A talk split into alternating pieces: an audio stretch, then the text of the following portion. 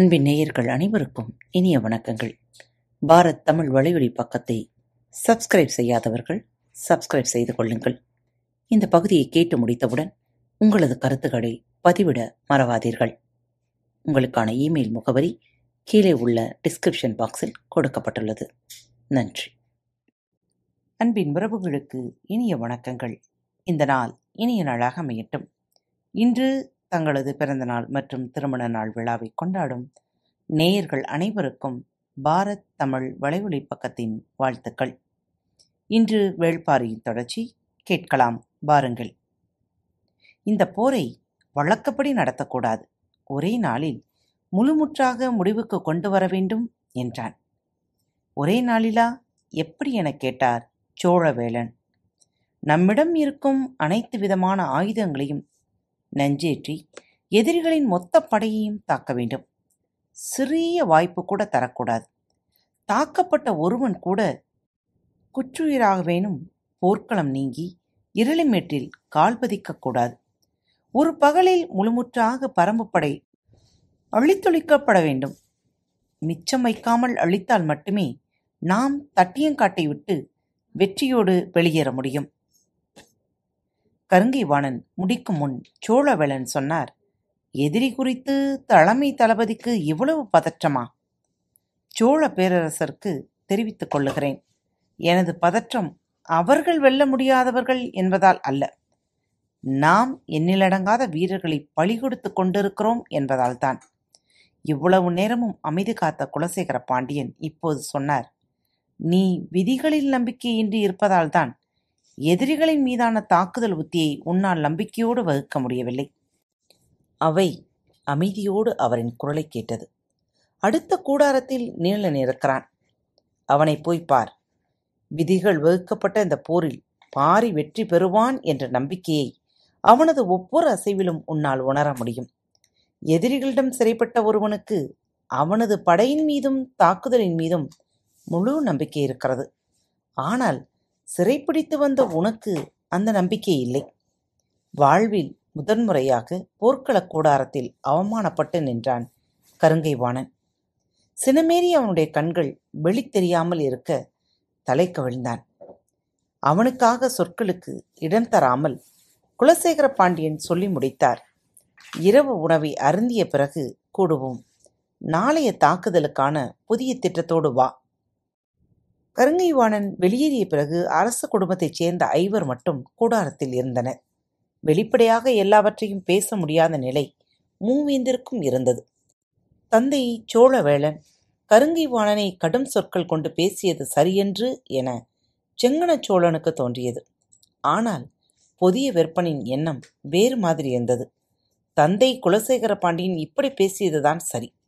தளபதியை அவமானப்படுத்தும் சொற்களை உரிய முறையில் பயன்படுத்த வேண்டியது போர்க்கள செயல்பாட்டில் முக்கியமான ஒன்று.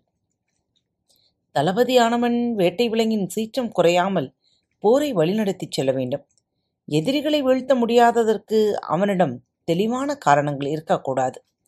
போரின் போக்கை மீண்டும் மீண்டும் தனதாக்கிக் கொள்ளும் வெறி மட்டுமே அவனுக்கு வேண்டும்.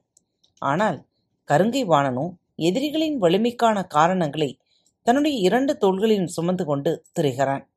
அவற்றை வெற்றி வீழ்த்த வேண்டியதே இப்போதைய தேவை. குலசேகர பாண்டியன் அதைத்தான் செய்துள்ளார் என புதிய வெப்பன் நினைத்தான். அவை பேச்சின்றி நீடித்தது. அமைதியை முடிவுக்கு கொண்டு வந்தது சோழவேளனின் குரல். போரில்லாத வழிமுறைகளைப் பற்றியும் நாம் தீவிரமாக சிந்திக்க வேண்டிய நேரம் இது. உண்மைதான். ஆனால் மலைமக்களின் கனவுகள் மிக குறுகியவை. சமவெளி மனிதர்களைப் போல ஆசைகளுக்கும் விருப்பங்களுக்கும் அவர்கள் விளைபோய் விடுவதில்லை. குல சமூகத்தில் உடைப்பை ஏற்படுத்துவதும் எளிதன்று என்றான் புதிய வெப்பன் பரம்பில் வேளிர் குளம் மட்டும் இல்லையே பல குளங்கள் இருக்கின்றன அல்லவா அவற்றை நமக்கான முறையில் நாம் ஏன் பயன்படுத்தக்கூடாது எனக் கேட்டார் சோழவேளன்.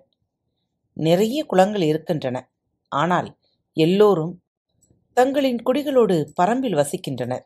எனவே எளிதில் பாரிக்கு துரோகம் இழைக்க மாட்டார்கள் என்று சொன்ன குலசேகர பாண்டியன் சற்று இடைவெளிக்கு பிறகு சொன்னார் அதுபோன்ற செயல்களுக்கு நீண்ட காலம் தேவை. போர்க்களத்தில் தாக்குதல் உச்சம் கொண்டிருக்கும் இந்த நேரத்தில் அவற்றைப் பற்றி சிந்திப்பது நம்மை வலிமை குன்ற செய்துவிடும். இப்போதைய தேவை எதிரியை உருக்குலைக்கச் செய்யும் தாக்குதல் உத்திதான். கருங்கைவாணன் என்ன திட்டத்தோடு வருகிறான் என்பதை பொறித்திருந்து பார்ப்போம் என்றார். அவரின் கருத்தை ஏற்று உணவு அருந்த கலைந்தனர். அணுக்காவலர்களும் மெய்க்காப்பாளர்களும் சூழ பேரரசர்கள் தத்தமது கூடாரம் நோக்கிப் போயினர். காக்கு வீரர்கள் அணிவகுக்க உதயன் சேரல் அவனது கூடாரத்துக்குள் நுழைந்தான். மூஞ்சல் நோக்கி பாய்ந்து வந்த எதிரிகளின் தாக்குதல் வேகம் அவனது மனக்கண்ணை விட்டு எளிதில் அகலவில்லை. பரம்போடு அதிகமான போர்களை நடத்தியது சேரர் குடிதான். எனவே அவனால் முன்னால் நடந்த போர்களின் தன்மைகளோடு ஒப்பிட்டு பார்க்க முடிந்தது. பரம்பு வீரர்கள் தாக்குதல் இந்த போரில் பல மடங்கு வலிமை கொண்டுள்ளதாக தோன்றியது. மூவேந்தர்களின் கூட்டுப்படையின் எண்ணிக்கையை யாரும் நினைத்து பார்க்க முடியாதது. ஆனால் அவற்றையெல்லாம் அவர்கள் ஒரு பொருட்டாகவே நினைக்கவில்லை. போரின் மூன்றாம் நாளிலேயே அவர்கள் மூஞ்சலை நெருங்கி விட்டார்கள். இனி அவர்களின் வேகம் மேலும் அதிகமாகும். நமது தரப்பில் வலிமையான படையை கொண்டுள்ளோம். ஆனால் நம்மிடம் சரியான திட்டங்கள் இல்லை என்ற எண்ணத்தோடு உணவு அருந்த அமர்ந்தான் உதயஞ்சேரல்.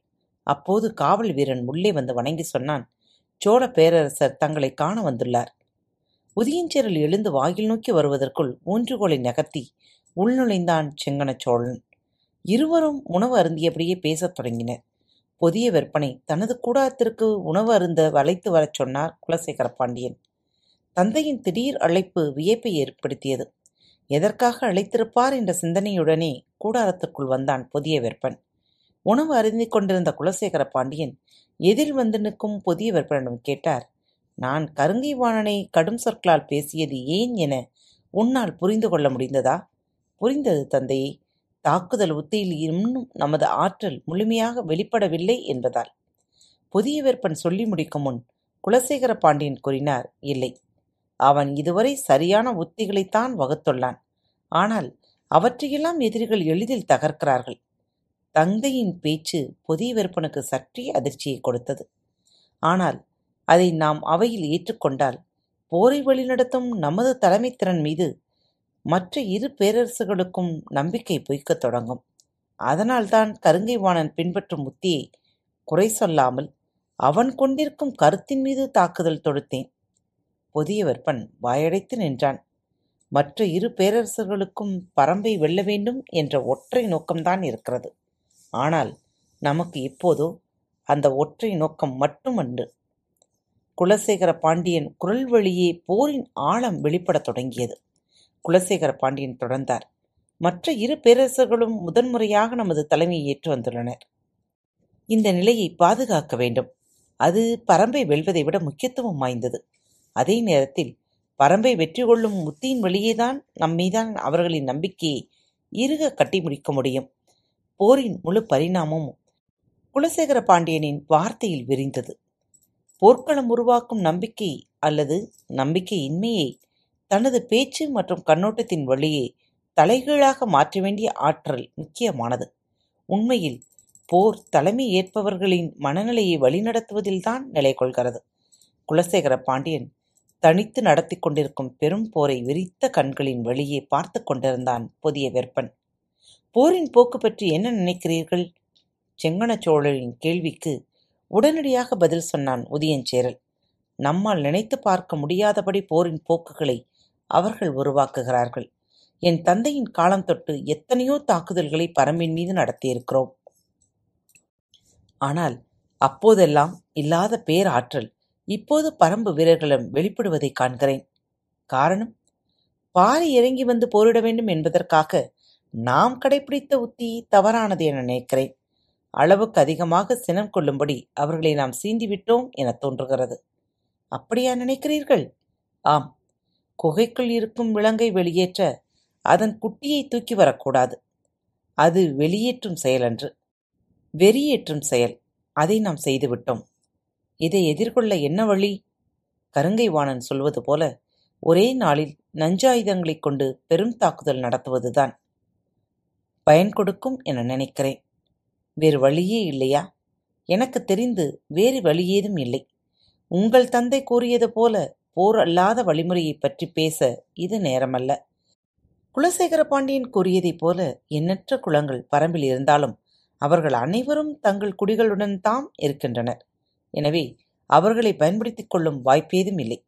இதை பற்றியே பேசுவதற்காகத்தான் நான் இங்கு வந்தேன் என்றான் செங்கன சோழன் இதை பற்றி பேச வேறென்ன இருக்கிறது? என்று சற்று வியப்போடு உதயம் சேரல் பார்த்தான்.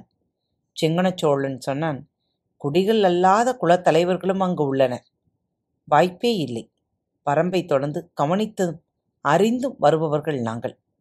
குடிகளின்றி குலத்தலைவர்கள் மட்டும் அங்கு இருக்க வாய்ப்பேதும் இல்லை. செங்கணச்சோழன் வலது கையில் பிடித்திருந்த ஊன்றுகோலை மெல்ல தெரியபடி கரும்பாக்குடியை பற்றி சொல்லத் தொடங்கினான். இந்த போரில் வரையறுக்கப்பட்ட விதிகளின்படி வெற்றி கொள்ளும் வாய்ப்பை கருங்கைவாணனுக்கு வழங்குவேன் என்றார் குலசேகர பாண்டியன் விதிகளின்படி போரிட்டு வெற்றி கொள்வது மிக கடினம் எனத் தெரிந்தும் அதன் வழியே தொடர்ந்து முயல்வது நமக்குத்தானே இழப்புகளை அதிகமாக்கும்? ஏன் மாற்று வழிக்கு நீங்கள் அனுமதி தர மறுக்கிறீர்கள்? எது சிறந்த மாற்று வழி என்பதை நான் அறிவேன். எனவே அதற்கான முயற்சியை நான் செய்துள்ளேன். ஒருவேளை நான் பின்பற்றும் வழியும் தோல்வியடைந்தால் மூன்றாவதாக கருங்கைவாணன் சொல்லும் நஞ்சு தாக்குதலுக்கு அனுமதி வழங்குவேன். குலசேகர பாண்டியனின் சொற்கேட்டு அசைவற்று நின்றான் புதிய வெப்பன் சற்றும் எதிர்பாராத ஒன்றாக இருந்தது அவர் சொன்னது.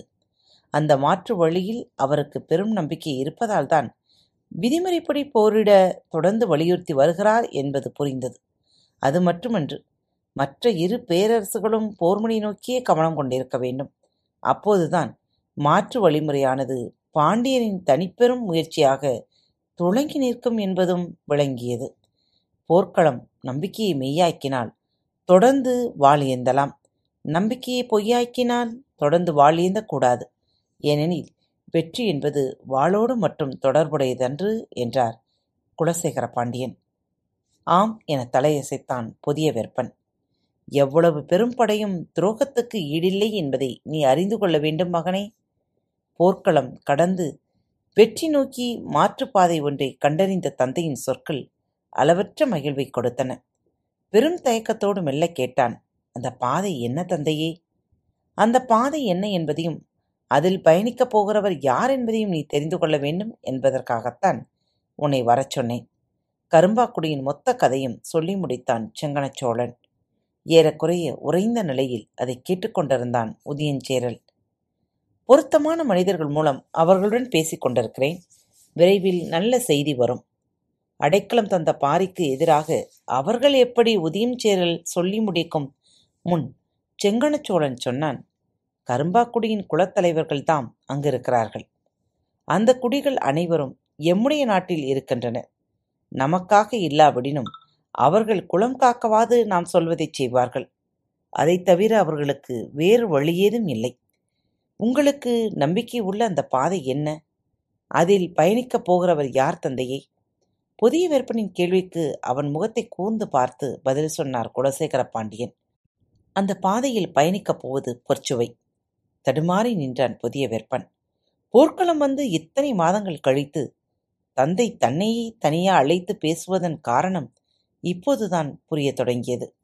குலசேகர பாண்டியன் சொன்னார் அவள் அமைதி வேண்டி பாரியைக் காண திட்டம் வகுத்திருக்கிறாள். போரில் பங்கெடுக்காத வெங்கல் நாட்டின் ஆறு ஊருக்காரர்களைக் கொண்டு அந்த செயலைச் செய்ய முயல்கிறாள். எனது கணிப்புப்படி விரைவில் அவள் பாரியைக் காண்பாள். அந்த நாளில் நாம் நினைத்தது நடக்கும். தந்தையை இமைக்காமல் பார்த்து கொண்டிருந்தான் புதிய வெப்பன் பாண்டியனின் தனித்த முயற்சியால் பாரி கொல்லப்படுவான். அதுவரை மூவேந்தர்களின் கூட்டுப்படையை வகுக்கப்பட்ட விதிகளின்படி கருங்கை வாணன் வழி நடத்துவான். அறம்பிரளாத போரின் சான்றன பரன்மேல் நின்றிருப்பார் திசைவேளர் தட்டியங்காட்டின் வெற்றி பாண்டிய பேரரசின் தனிப்பெரும் வெற்றியாக நிலை கொள்ளும் பெருவேந்தர் குலசேகர பாண்டியின் திட்டம் இப்போதுதான் புதிய விற்பனுக்கு புரிய தொடங்கியது. காத்துக்கொண்டிருங்கள். பரம்பின் குரல் மீண்டும் ஒழிக்கும் மீண்டும் மற்றொரு தலைப்பில் உங்கள் அனைவரையும் சந்திக்கும் வரை உங்களிடமிருந்து விடைபெற்றுக் கொள்வது உங்கள் அன்பு தோழி.